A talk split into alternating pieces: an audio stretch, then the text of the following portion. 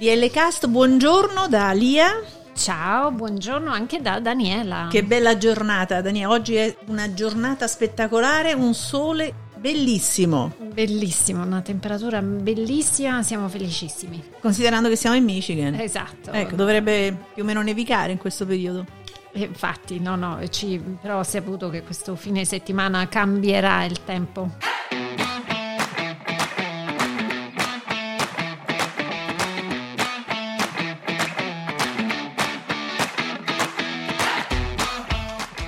D.L. Cast è proprio un altro podcast.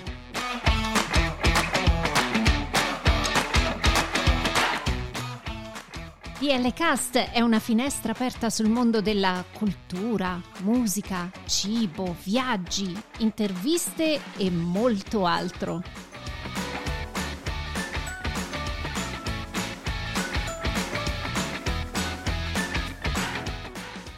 Siamo Daniela e Lia e vi auguriamo un buon ascolto.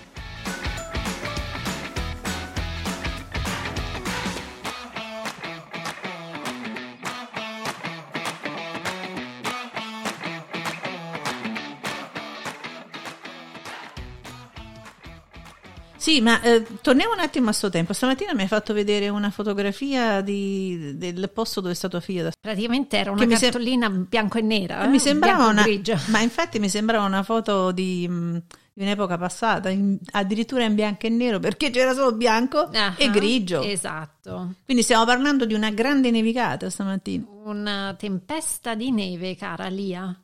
Ma io so che oggi tu mi devi raccontare un fatto straordinario, perché noi oggi vogliamo fare una puntata molto leggera. Parliamo... Una puntata divertente. Sì, leggera. Oddio, questo che ti sto per raccontare è una cosa un po' tragicomica, perché questo uomo, che è successo veramente, questi sono fatti realmente accaduti. Sì. Quindi la storia dell'uomo che è stato colpito da fulmini ben 7 volte e tutte 7 volte è riuscito a sopravvivere. Ma tu capisci, 7 volte essere colpito da un fulmine, cioè una cifra, come dite a Roma.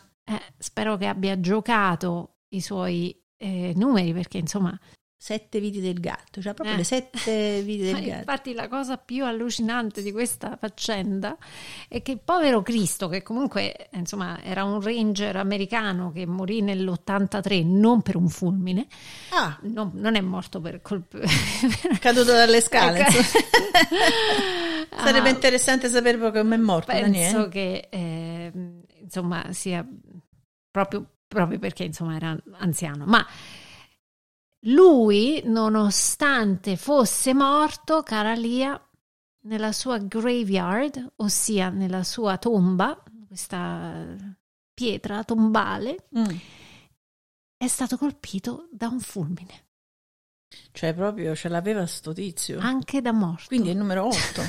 7 da vivo e 8. Cioè, no, io ti volevo ammazzare, non ci sono riuscito per 7 volte e adesso mi devo vendicare, ti devo rompere la pietra tombale. Mi chiedo se questo uomo fosse una specie di magnete, perché non ho mai sentito una storia così. 7 volte colpito dal fulmine, da morto, la sua pietra tombale viene colpita da un altro fulmine. Insomma, incredibile, no? Questi sono fatti incredibili. Ma infatti io leggo che le probabilità di essere colpiti da un fulmine negli Stati Uniti è in un anno di circa 1 su 1,2 milioni. Infatti ti dico, cioè, proprio questo. Doveva comprare il biglietto della lotteria lì.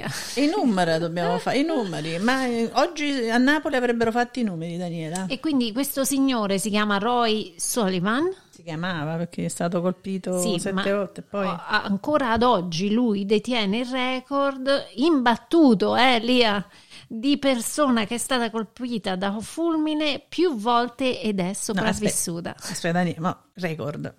Non mi dire che questo sta nel Guinness. Sì, sta... Cioè, ma perché qualcuno adesso vorrebbe pure battere sto record? Mi auguro di no, appunto, no? Uh-huh. Cioè, là c'è proprio una sfortuna esagerata, nella fortuna di essere un sopravvissuto, Sì, veramente. Speriamo bene, ma intanto noi ci godiamo questo sole di oggi. Esatto. Invece io ti voglio parlare di un'altra cosa molto interessante. Dimmi una notizia di quelle... No, è veramente una notizia un po' strana, però fa senso in questo clima di che devo dire, salvaguardia dell'ambiente, no? Adesso giusto, se la prendono pure con le mucche, oh, giustamente. Perché? Perché devi sapere che la flatulenza delle mucche è inquinante assai. Quindi anche l'Europa adesso ha deciso di tassare la flatulenza degli allevamenti. Quindi la flatulenza delle mucche degli allevamenti. Era la Nuova Zelanda, ecco, che ha recentemente introdotto questa nuova misura e che giustamente si sta anche considerando in Europa. Hai capito, Daniele? Sì, cioè, io... devi stare attenta a come devi scorreggiare. Adesso fra poco metteranno le tasse solamente per le mucche per il momento, ma ti devo dire che anche sui rutti, non solo sulle flatulenze, ecco, sempre degli animali. Vedi, poverini, loro. Ma questa è la proposta. I rutti non lo so che cosa succede, io non credo che abbia la stessa caratteristica a livello di gas, va, perché insomma, ecco, non credo, però non so per gli animali, però insomma mi sembra veramente assurdo, perché gli animali non è che possano controllare quelle cose, quindi vabbè. E niente, praticamente è una questione proprio per ridurre le emissioni nell'atmosfera, che è un problema veramente. Daniele, io mi ricordo la prima volta che ho guidato da San Francisco a San Diego sulla 101, l'autostrada. Sì. Sono passata a un certo punto prima di arrivare a Los Angeles e si sentiva una puzza per miglia o per chilometri e mi sono sempre chiesta: ma che è sta puzza? Erano gli allevamenti intensivi di mucche che si trovavano per chilometri e chilometri fra San Francisco e Los Angeles. Ora è chiaro che se puzzano a questo punto è anche per le emissioni, certo. Ecco, che mettono nell'atmosfera. Vabbè, lasciamo stare, dai. Infatti, sempre di mucca, io ti voglio raccontare di questa famiglia che era in gita ed è stata aggredita dalle mucche. Quindi questo padre che hanno fatto? È stato trascinato per metri da sta mucca. Ma perché? Si vede che non gli stava bene. Hanno dato cose così buone. Oddio, non mi ci metterei proprio vicina, no? Però... infatti, questi sono stati accerchiati improvvisamente, quindi sono dovuti scappare via, però nonostante fossero scappati via, le mucche li hanno caricati, insomma, li hanno attaccati. Evidentemente hanno dato fastidio, dai, perché non per le scatole, che io non ti rompo le scatole, dai. Io ricordo che quando andammo con gli scout a fare il campo estivo, un campeggio, a noi ci distrussero le tende, l'accampamento, insomma, fecero. Ma la notte? No, durante il giorno, per fortuna, perché noi non c'eravamo, eravamo usciti in gita, in esplorazione. Al campo erano rimasti alcuni capi, però ecco, le mucche giustamente non volevano che noi stavamo là, e quindi territorio proprio. Dove io vado a pascolare, io qua faccio le cose mie. Boschi, però. Vabbè, ma loro vanno a fare le cose loro lì, insomma, capito, anche un bisognino, gli hai preso il territorio, Daniele, con queste mucche. Certo.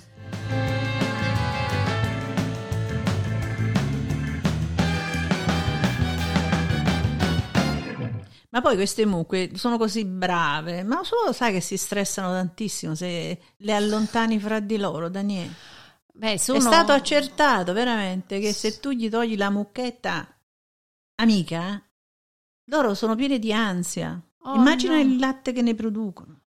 No, poverine, non le vogliamo separare, no. No, assolutamente. Invece c'è un'altra notizia interessante, dimmi. Che siamo in questo...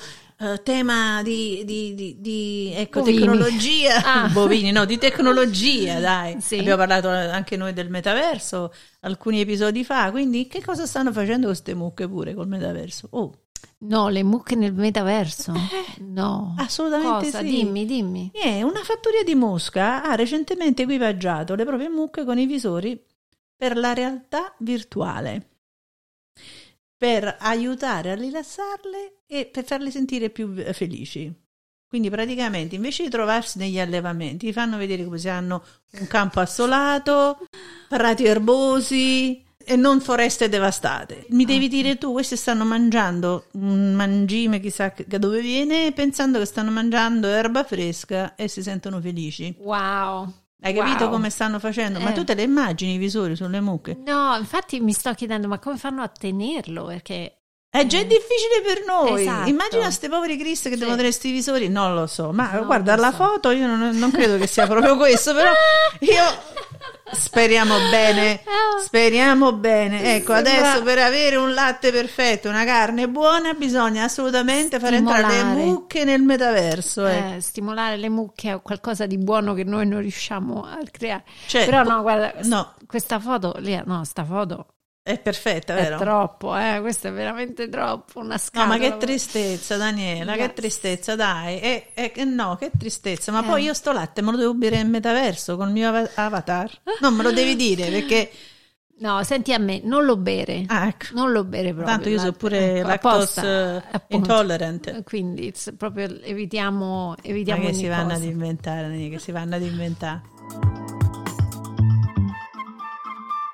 Ma io voglio tornare un attimo alla questione degli incidenti strani che ti capitano nella vita, no? Abbiamo detto quello dei 7 fulmini, questo povero Cristo, che poi alla fine... Adesso con il rispetto per le persone ovviamente decedute, ecco, una notizia abbastanza inimmaginabile se tu ci pensi, però so che in un'altra località, questa volta se non sbaglio in Svizzera, è successa anche un'altra cosa incredibile. Incredibilissimo. Ce la racconti? Te la racconto. Niente, praticamente questa donna è stata investita ben 3 volte dalla sua stessa auto. No, ma tu mi dici, lo stesso giorno, quindi lo stesso è successo giorno, lo stesso momento. Quindi lei era andata a prendere qualcosa dal bagagliaio, ma non si era accorta di essersi fermata in pendenza. Quindi non ha messo il freno. E quindi c'è stata una serie di situazioni, insomma. Praticamente che è successo? Incidenti a catena, insomma. Quindi la macchina ha incominciato a scendere e lei è stata investita la prima volta. È caduta a terra. Poi la macchina nella discesa ha urtato una seconda macchina, Daniele. Dopo l'urto la donna è stata... investita dalla stessa auto la seconda volta. No, vabbè, poverina, incredibile. Ma no, però a catena, come dicevi prima, sai, come un brillo. Sì. Poi l'auto nella discesa ha sbattuto contro il marciapiede e di ritorno praticamente ha investito la donna per la terza volta. Tristissima questa cosa, tristissima. Però accade, però è accaduta. È accaduto e accade. Anch'io mi ricordo una volta mi è successo che stavamo in macchina, la macchina in discesa, avevamo il freno a mano inserito, mia sorella piccolina, poverina, non aveva idea di che cosa stesse facendo e una ne diceva mille, ne pensava, ha deciso di toccare il freno a mano, quindi ha proprio tolto il freno a mano e noi siamo andati giù senza il... guidatore, quindi insomma ci siamo presi un bello spavento.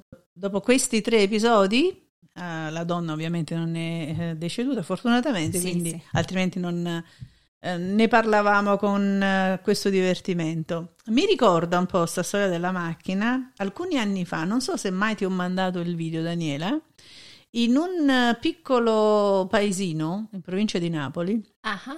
C'è stato un episodio incredibile di un tizio che non riusciva a fare manovra della macchina. Gosh, te lo ricordi? Quella è una cosa vera.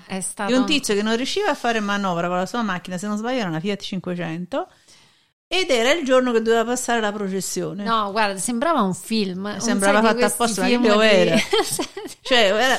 Guarda che... la cerimonia, è accaduto di tutto, sono venuti i preti, sono venuti i carabinieri, sono venuti l'ambulanza, i vigili del fuoco. Questo non ha voluto assolutamente l'aiuto di nessuno ed è stato veramente uno dei video più divertenti che abbiamo mai visto in vita mia, almeno per cose del genere. No, è verissimo. Te la ricordi quella? Divertite tantissimo a guardarla. Sembrava veramente una commedia. È una commedia, è divertente perché, non so, in un altro clima secondo me, e questo ancora prima del Covid, oggi non so se ci sarebbe stata la stessa pazienza che ho visto proprio nel popolo in quel momento, perché alla fine è diventato veramente molto divertente. E adesso non è che vi posso mandare il link, però se googlate e andate a vedere questo video divertente potete capire di che cosa stiamo parlando. Veramente vale la pena di spendere quei 2 minuti a guardare questo video.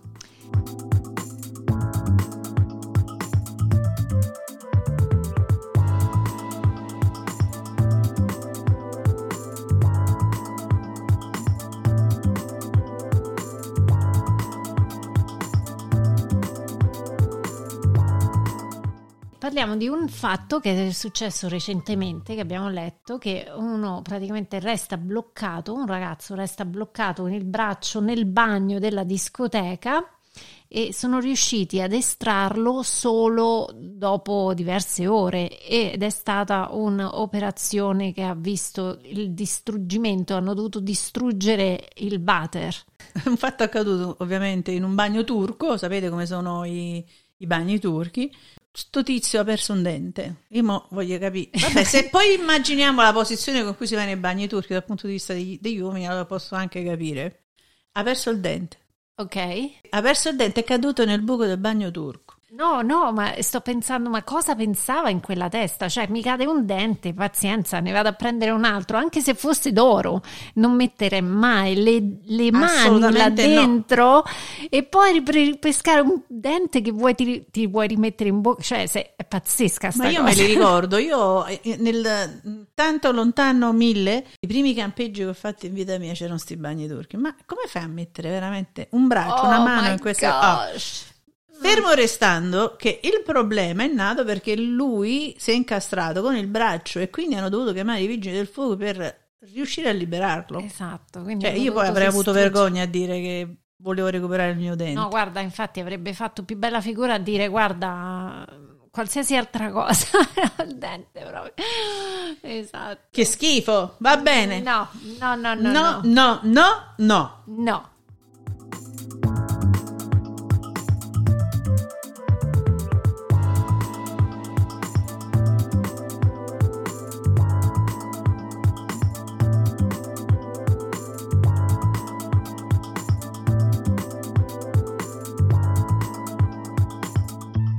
Senti Daniele, ma visto che siamo anche in clima di risultati elettorali... Bellissima, questa cosa adesso è diventata anche in Italia, cioè questo mid-term.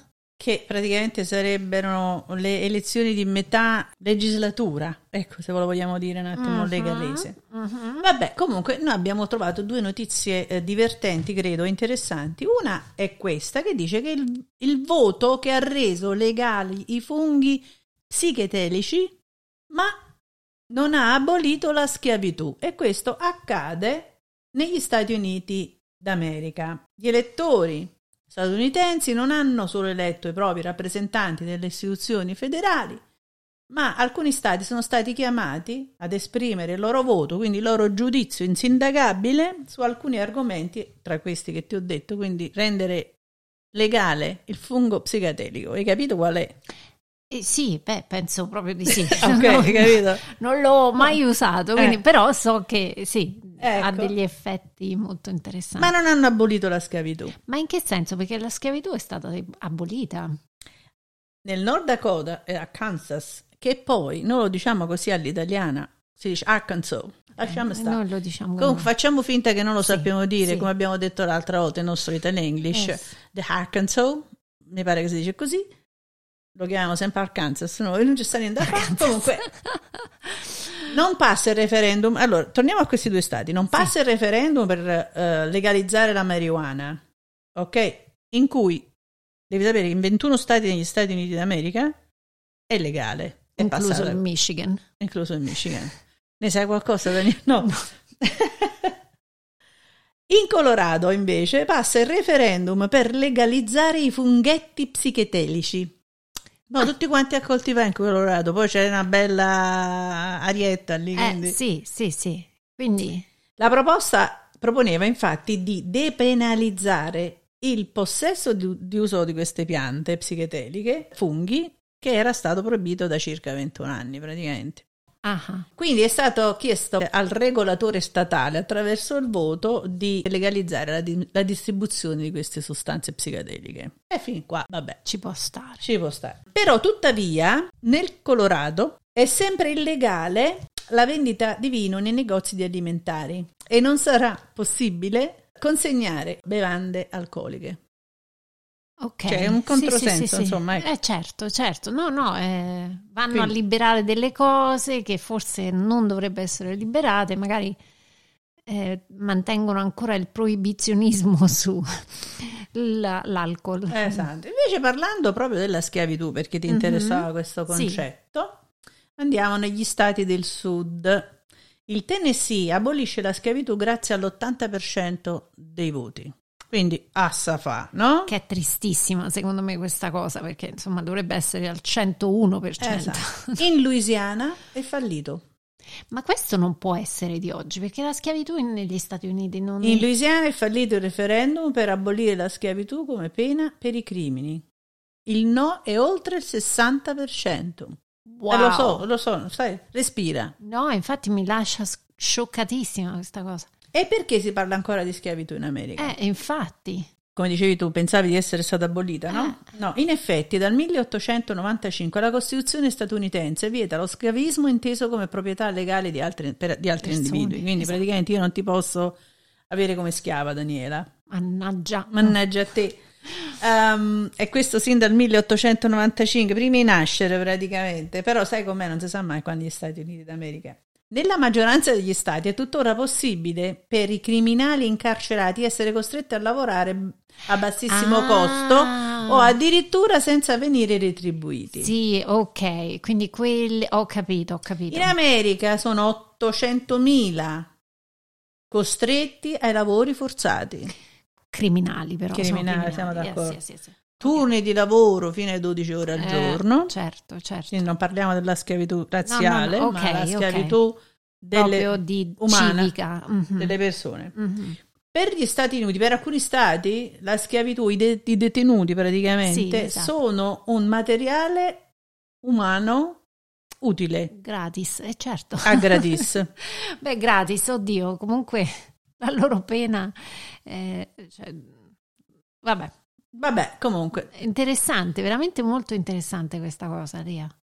Quindi continua questo articolo e dice: così, 150 anni dopo l'abolizione della schiavitù a livello federale, in 5 stati, Alabama, Louisiana, Oregon, Tennessee e Vermont, si è votato per eliminare definitivamente la parola schiavitù anche dalle rispettive costituzioni statali. E finalmente. Quindi, insomma, quelli che per noi sono i lavori sociali, che possono essere di recupero, erano invece per loro una manovalanza che adesso non è più a disposizione. Ora si dovrebbe capire perché solo in Louisiana è fallito. Quindi bisognerebbe capire la qualità di vita, oppure tendenzialmente qual è la ragione per cui in questo stato ha vinto il no, ecco, esatto, all'abolizione della schiavitù. Per i lavori, insomma, ecco. I lavori forzati. Ecco. Sì, si dovrebbe capire. Mm-hmm.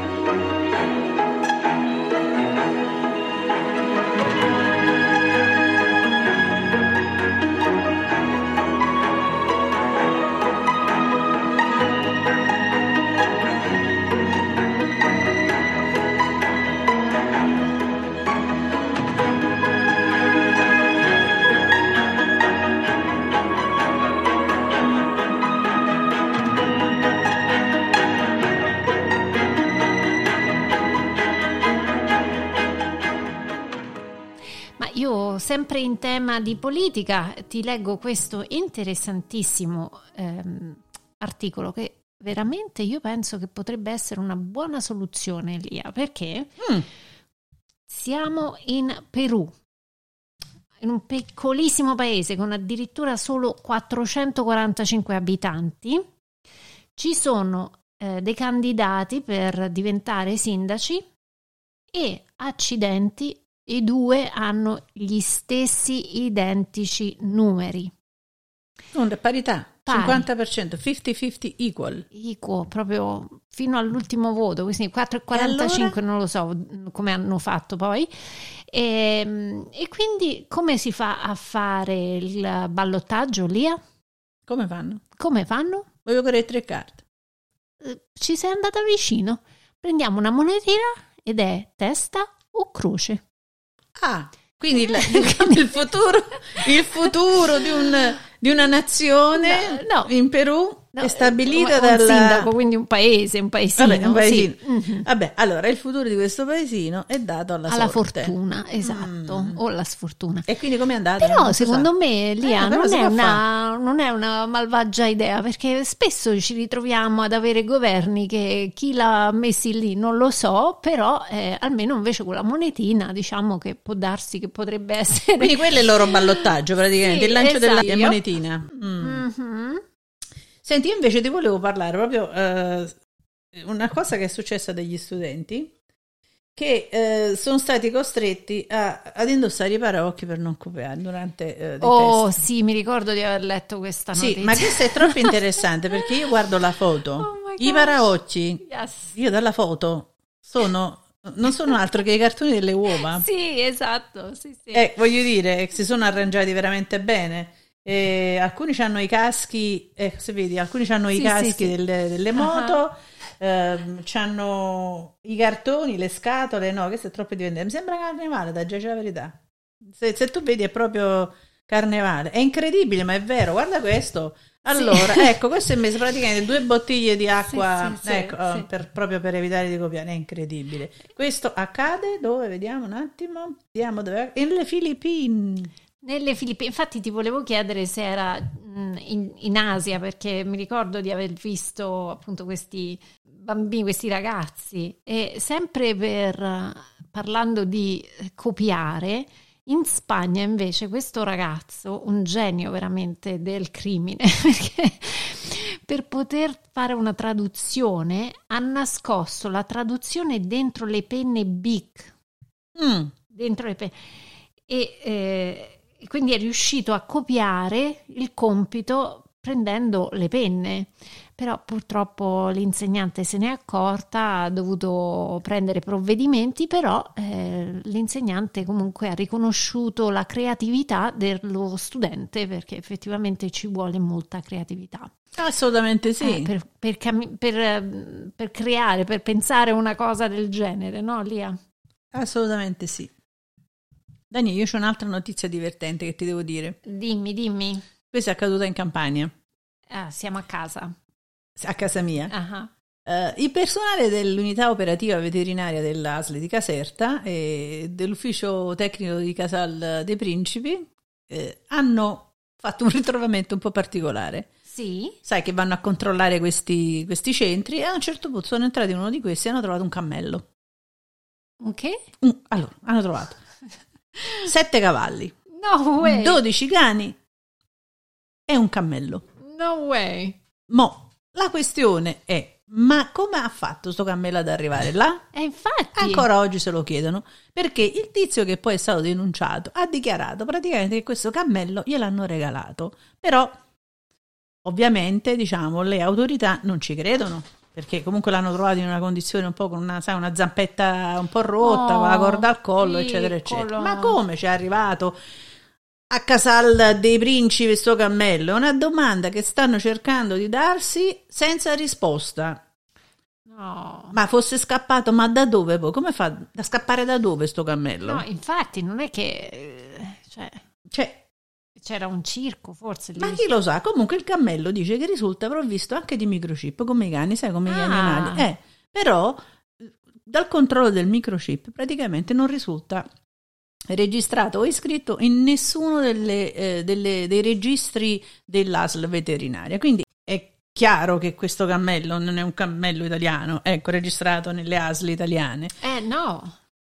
C'è anche un'altra ipotesi che sia forse, come dici tu, proveniente da un circo, però comunque c'è la questione del microchip, Daniele. Ecco. Quindi non si sa, un cammello, vabbè, allora se per tanto camminate per strada e vedete un cammello, non vi preoccupate. Cioè è comparso così all'improvviso, tanto fra poco arrivano i Maggi e quindi un cammello ci serve. Vero Daniele? Uno cammello. Per ricordarci. Vabbè. Io lì sugli animali invece ho trovato questo articolo veramente molto carino che parla di un cane al quale piace salire sul tetto. Ah. Quindi c'è questa casa che insomma non è neanche bassissima, però al cane piace, si trovano in Huckleberry. Ah. E al cane piace apparentemente stare sul tetto, quindi la signora, la proprietaria di questo cane, alla fine si è dovuta arrendere e mettere un cartello fuori casa dicendo va tutto bene, il cane sta bene, che a lui piace stare là. Scusa, ma dove è accaduto questo? Si trova a Huckleberry. Huckleberry, oh. Penso che sia negli Stati Uniti. Oh. Vabbè, meno male che ha messo il cartello. Avrei dovuto pensarci anche io. Pensa te che a me invece, quando sono stata in Germania e ho lasciato il cane sul balcone, abbaiava, aveva appena 3 mesi il cane. 3 mesi, mi hanno mandato gli assistenti sociali a casa per maltrattamento di animali, i vicini. Oh sì, no way. Mi sento bussare la porta, io ero dentro in cucina, il cane ovviamente c'ha 3-4 mesi, l'avevamo preso da poco. Sì, abbaiava e... È venuta stata di Germania con la tessera della cosa veterinaria. E praticamente mi ha voluto controllare il cane per maltrattamenti perché abbaiava, ha controllato tutto, anche i denti, ha aperto la bocca come se... Oh my God! Hai capito? Siamo stati denunciati dai vicini. Ma è incredibile. Tu parlavi del cane lì, ma tu lo sai... Comunque, scusami, Huckleberry è il nome del cane. Ah, scusa. Sì, quindi non so dove si trovano, però penso che sia... Sì, penso che sia negli Stati Uniti. Oh, ok. Invece, parlando di cani, un'altra cosa che è accaduta è che mai lasciare il telecomando sul divano se avete il cane a casa. Soprattutto se voi proprietari usate vedere film pornografici. Ecco.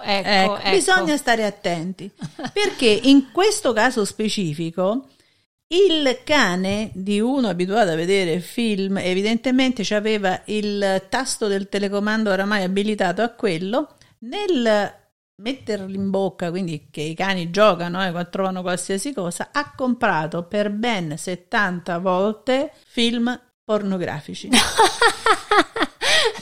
Quindi, masticando il telecomando. Oh my gosh! Il proprietario ha cercato di far cancellare la bolletta, ma evidentemente questi non hanno voluto sapere ragioni, perché dice tu l'hai fatto, mo sarà stato il tuo cane, sarà stato tu, io come però, faccio a dire questo fatto è successo. Esattamente. E questo lo riporta il Daily Mirror. Oh my gosh, Lia, guarda, questo è molto simile a quello che è successo a te, però la vicina si è vendicata. Attenzione, il cane dei vicini abbaia sempre e quindi la vicina si vendica mettendo Who Let the Dogs Out per 6 ore a tutto volume. Quindi questi vicini che non si volevano, che si rifiutavano di collaborare, questo cane che abbaiava, e quindi la vicina, la signora, che non ne poteva più, si è vendicata suonando questa canzone per ben dalle 5 di pomeriggio alle 3 di mattina. Lì.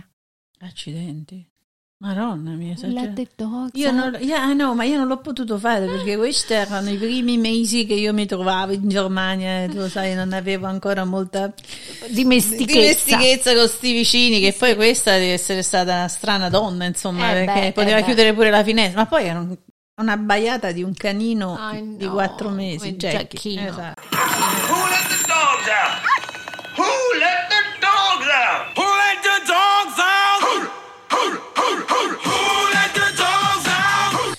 Senti, però io c'ho un'altra storia, ecco, di questo uomo che tiene il braccio destro alzato da più di 10 anni. L'hai sentita? L'ho sentita, poverino, che adesso il suo braccio è atrofizzato praticamente. Sì, l'uomo, un satus indiano, ha dichiarato che dopo questi 10 anni ovviamente non sente più il braccio. Mi sembra logico. Daniele, alza il braccio. No, sì, ma che scherzi. Ma come fai a lavarti? Come fai? Cioè, tu sono 10 anni che non abbracci. Già mi fa male la schiena. No, non ti fa male la schiena. Sono 10 anni che questo non abbassa il braccio. Ma come si può fare? Non lo so. Ma è pura devozione quella, perché se non sbaglio lui perché è ancora in vita, E quell'altro che non si lavava da quanti anni, scusa? Sì, devozione di che? No, infatti quello mi ha fatto pensare a te che sei così attenta sempre a pulire, no? Invece questo, cioè, e poi è morto nel momento in cui l'hanno lavato. Hai capito? Perché non aveva 4 anni. E tu ti rendi conto? No, perché alcune cose, infezioni batteriche, sono dovute anche al fatto che ci laviamo troppo. E certo. Okay? I nostri bambini soprattutto. Che io ricordo di aver sempre giocato con le mani a terra, non mi è successo niente, mia mamma lavava, disinfettava, faceva con la candeggina, e quindi per loro era quello e basta. Adesso noi con questi ragazzini stiamo sempre con questi disinfettanti continuamente, eccetera, eccetera, quindi... È verissimo. No, guarda, io lì ho visto che quest'uomo, che tra l'altro era un ragazzo molto bello, praticamente si è trasformato, è voluto diventare alieno, quindi che fa? Si è tatuato, ha fatto delle operazioni e praticamente è diventato veramente mostruoso, quindi si è fatto amputare le dita, il naso e le orecchie, le labbra per somigliare ad un alieno. Terribile, una cosa proprio, cioè, dove siamo arrivati, questo. È lui? No. È un altro? Un altro. Accidenti, infatti, oddio, quanto è brutto. Ma guarda quanto era bello, si chiama Anthony Loffredo, che si lamenta perché non trova lavoro. Ma sembra oggi. E la gente lo schifa, cioè. Vabbè. Anthony, ma tu eri così bello, ma io, cioè, voglio dire, un conto è che nasci magari con delle deformazioni, ma un conto è che ti deformi per poter essere qualcos'altro, no? Infatti c'è quest'altro qua che leggo che spende più di 400 euro per farsi impiantare le corna e sembrare il diavolo. Ecco. Io non so se questo troverà lavoro, pure lui, però voglio dire, non è che poi con le loro libertà possono anche, ecco, ledere il giudizio della libertà degli altri, questo deve essere rispettato anche quello, no? È quindi vero. Quando fai delle scelte devi capire che comunque anche gli altri hanno la libertà di scegliere se nel rispetto ovviamente reciproco accettare o no la tua di scelta, anche se non gli compete assolutamente, soprattutto dal punto di vista del lavoro, ecco. No. Ma Lia, voglio leggere questa che è successa a casa tua a Napoli. Ed è successa questa estate, risale a luglio questa notizia, che questo turista è caduto nel cratere del Vesuvio. È stato denunciato ovviamente insieme ai familiari perché tutti e 4 erano su un percorso che è stato vietato, quindi questo c'è caduto dentro. Ah sì? Sì. Ha 23 anni ed è americano. Sta bene? Sì. Tutto. Io invece te ne racconto una divertente di un nostro ex politico che adesso non è più... Non faccio nomi perché non mi sta pure simpatico, quindi non per niente. Invece lui ha preso il volo diversamente. In uno dei suoi comizi si è fatto prendere, sai come quando sta nei concerti? Oh boy. E tu ti lanci dal palco. Sì. Ha fatto lo stesso, ha preso il volo. Uh-huh. Sarà stato preso, però effettivamente poi non ce l'ha fatta nelle politiche. Forse non era proprio il caso. Non l'hanno preso, non era proprio il caso. E questo signore invece che praticamente lo trovano in un canale e pensavano che fosse morto, era un anziano tra l'altro, è un anziano, e pensavano fosse un cadavere, invece era un anziano che meditava in un canale di acque reflue. Cioè, praticamente? Questo che faceva? Stava meditando, quindi lo hanno visto questo corpo e pensavano che fosse un cadavere e quindi sono accorsi per poterlo salvare, invece il tizio dice, ma io sto meditando. Ah, senti un po', invece c'è un tizio pure sempre nella Brianza che aveva avuto gli arresti domiciliari, finalmente è tornato a casa dalla moglie, tutto felice e contento fino a un certo punto, perché il tizio praticamente non riusciva ad andare d'accordo con la compagna. E non è la prima volta che è accaduta una cosa del genere, perché ne ho sentite anche altre di gente che ha preferito tornare in carcere, quindi hanno preferito uscire di casa, farsi arrestare per violazione dell'ordine di arresti domiciliari, per non rimanere in casa con la compagna perché continuavano a litigare. Questo è successo ad un 41enne originario del Salvador che ha chiesto ai carabinieri di poter tornare in cella perché ha dichiarato meglio in carcere che a casa con mia moglie. Oh. L'uomo poi è stato condannato a 6 anni di reclusione, vabbè, per rapine eccetera eccetera, commessi nel 2013, e si è fatto riarrestare proprio perché la convivenza era così difficile, anche perché l'uomo beveva molto, diventato aggressivo e quindi continui litigi con la moglie. Oh, yeah, yeah, erano anche per questo. Quindi praticamente è stato costretto, diciamo, anche nel bene di convivenza, a farsi riarrestare e quindi portare in carcere. Però ci sono alcuni episodi veramente divertenti che sono accaduti anche in zona mia, di persone che praticamente sono fatti riportare in carcere perché litigavano con le mogli. Oh, wow. Sì, insomma, la convivenza, quando tu poi raggiungi certi livelli di comportamenti nella vita reale, diventa abbastanza difficile. Quindi, care persone che state dicendo sì, sappiate che quel sì è per sempre. Per sempre. Per sempre. Per sempre. Non è un mese, non è un giorno, non è un anno, ma è per sempre. Sì, però non so, perché questo per sempre a volte viene dichiarato, però ecco, tanto per, va? Tanto per. Senti, vogliamo raccontarne ancora una sugli animali? Sì, dai, facciamo così. Io concludo con questa notizia che questo cane, che questa volta è stata la professoressa a essere vittima. Quindi quando uno dice "oh, ma i compiti l'ha mangiato il cane", è vero, la professoressa questa volta ne è stata la vittima, quindi il cane ha mangiato tutti i compiti che aveva la professoressa. Quindi è buono per gli studenti, è buono per quelli meno studiosi. Sì, ma questo tipo di cane, che se non sbaglio è un husky, sì, molto belli, loro sono stupendi, sono meravigliosi, però fa un sacco di danni. Sì. A loro piace. Se vogliamo mettere quel cane con il mio cane, che è capace di salire 3 metri per mangiare 3 panettoni, allora non lo so quali dei però, due. Dai, Lia, il tuo cane è proprio intelligente, perché va per il cibo. Io non so neanche come sia riuscito a prendere, ti ricordi quella gingerbread house? No, non a casa tua, ma che la pizza. Te l'ho raccontato quello della pizza, no? Che mio marito ha comprato una pizza qui da Tomato Pizza, quella large, perché aspettavamo Michael che tornasse da scuola, e l'ha appoggiata sul tavolo, chiusa, il tempo di uscire un attimo fuori perché Michael non era ancora rientrato, e abbiamo trovato praticamente, alzando il contenitore, nulla. Cioè, il cane ha Jack, fatto è riuscito, mentre eravamo fuori alla porta, ma sarà stata una decina di minuti, è riuscito ad alzare, ad aprire, perché c'ha le alette, sì. Ad aprire il contenitore della pizza, a mangiarsela, oh my God, a chiudere il contenitore della pizza. Daniele, tutto in 10 minuti. Questa è una storia vera. No, ma io me la immagino, capisci? Quindi non mi venire a raccontare come ha fatto a casa tua a salire sul mobile. No, ma era un mobile che sta in mezzo a nulla, quindi non so neanche come abbia fatto ad arrampicarsi. L'aucella uguale.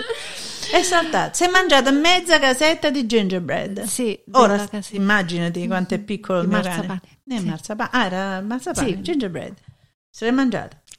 Sì, metà è andata. Dove sta sto cane? E quando si chiude là nella stanzetta del "dove metti da mangiare adesso al coco"? Sì, infatti adesso dovuto mettere una scatola apposta, perché Jack altrimenti quando viene a casa, se trova la porta aperta, è un disastro. No, ma come fa? È veramente intelligentissimo quel cane, guarda. Apre. Non avrai mai problemi con lui, perché è veramente intelligente. No, dal punto di vista di mangiare, mai. Perché l'ultima è quella dei panettoni. Noi non ci facciamo capace come ha fatto, perché io, conoscendo il mio cane, che ho fatto?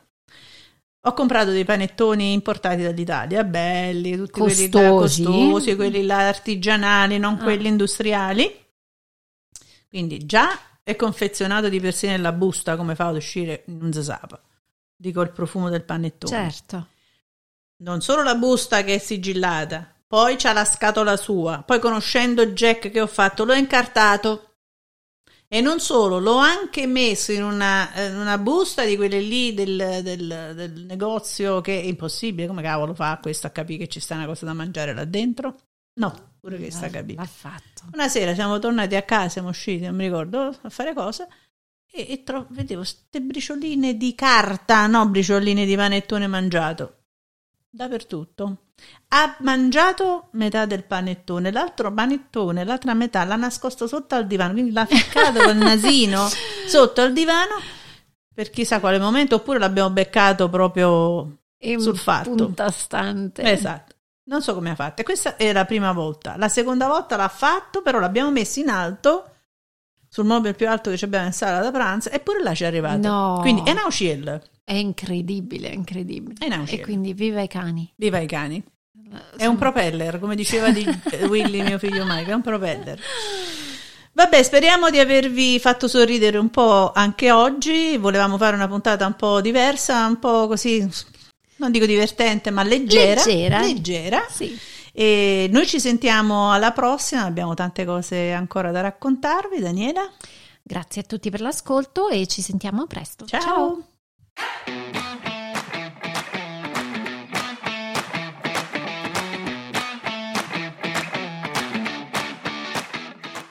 Seguiteci su dlcast.com,